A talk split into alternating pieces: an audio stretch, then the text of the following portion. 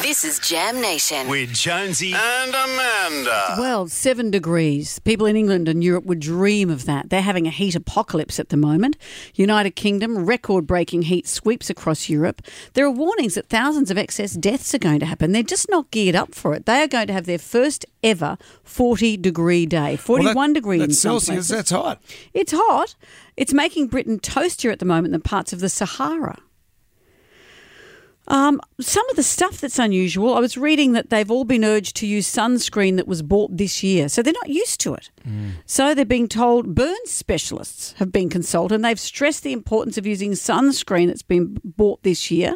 The, Wa- the Walsh Centre for Burns and Plastic Surgery in Swansea in Wales has seen an increase in children being treated or referred to the specialist unit with severe sunburn. With the sunburn.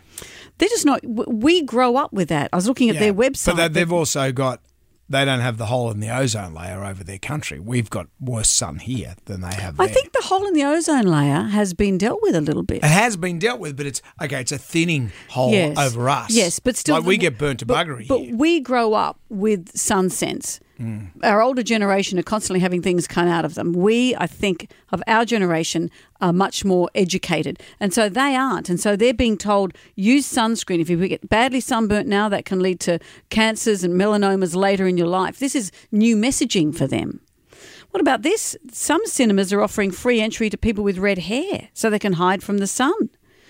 As the Met Office issues an extreme weather warning for Monday and Tuesday, a cinema chain has spared a thought for the community of gingerhead people who aren't the best equipped to deal with this heat.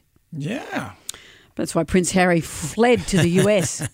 any of those cinemas is running the musical Cats, I'll be sitting there going, no, I'll, I'll, I'll take I'll my take chances. my chances I'll take my chances outside." outside in the sun. And I've been reading this as well. There's a number of country shows on the, at the moment, and pigs suffer terribly from sunburn because they aren't as well equipped as other animals to keep themselves cool. Mm. So their owners in these country shows are rubbing them with sunscreen, adding a Shouldn't little they- oil, a little bit Oh. Yeah, of salt. bit of salt. They bit smell of good. Something, something.